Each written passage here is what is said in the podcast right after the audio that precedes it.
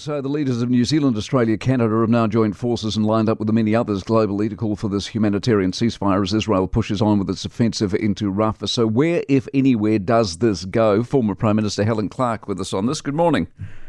Good morning, Mike. You reckon Netanyahu's hearing any of this? Well, uh, uh, apparently not, although I would think there are huge strains within their war cabinet.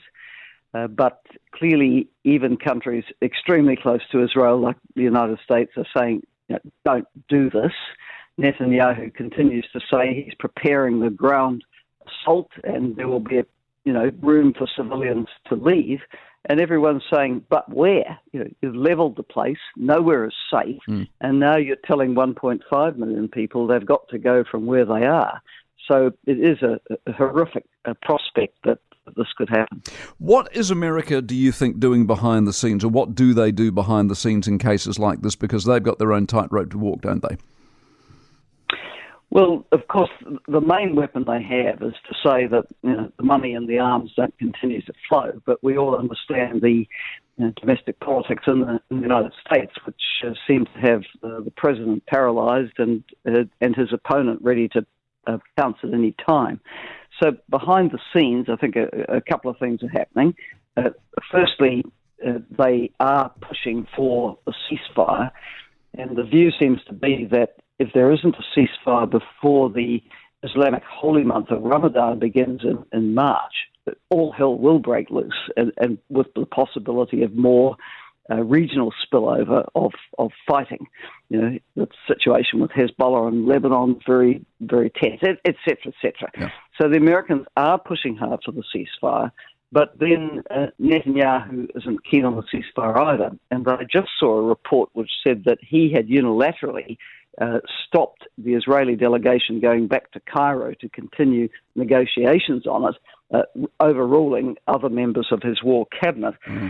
So the, the, Americans have got their hands full uh, with him and, and may have to get a lot louder and a lot more threatening uh, to, to get some movement towards a ceasefire. Now, of course, the ceasefire is the key to negotiation of the hostage release as part of the, the package and ideally, if it's long enough, and there has been talk of you know, six or so weeks, of getting some kind of negotiation process underway for a longer term uh, solution. Yeah. But but all this is incredibly tenuous at the moment. Yeah, and so but here's the problem: Netanyahu's talked himself into a corner. The moment you have a ceasefire, you're not destroying Hamas, which is he said, "I will destroy Hamas." The moment you stop the war, he's not destroy. So the, he's stuck. Yes, he's he's in a trap of his own making, and you know, let, let, us be honest here. Quote: destroying Hamas.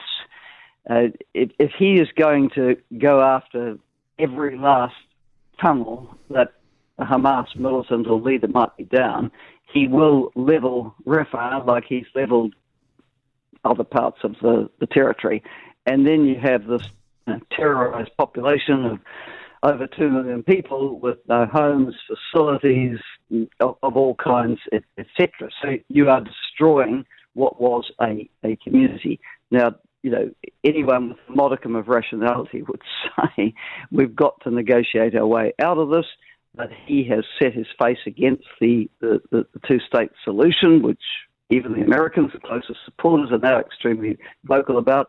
And again, reading the news this morning, people are saying, well, Netanyahu seems to be slow walking any talks for a ceasefire because he knows that once there's a prospect of a political process exactly. and negotiations, he's out of the job mm. and um, he faces uh, a number of criminal prosecutions. Appreciate your insight as always. Helen Clark, former Prime Minister, UN worker, of course. For more from the Mike Hosking Breakfast, listen live to News Talk ZB from 6 a.m. weekdays or follow the podcast on iHeartRadio.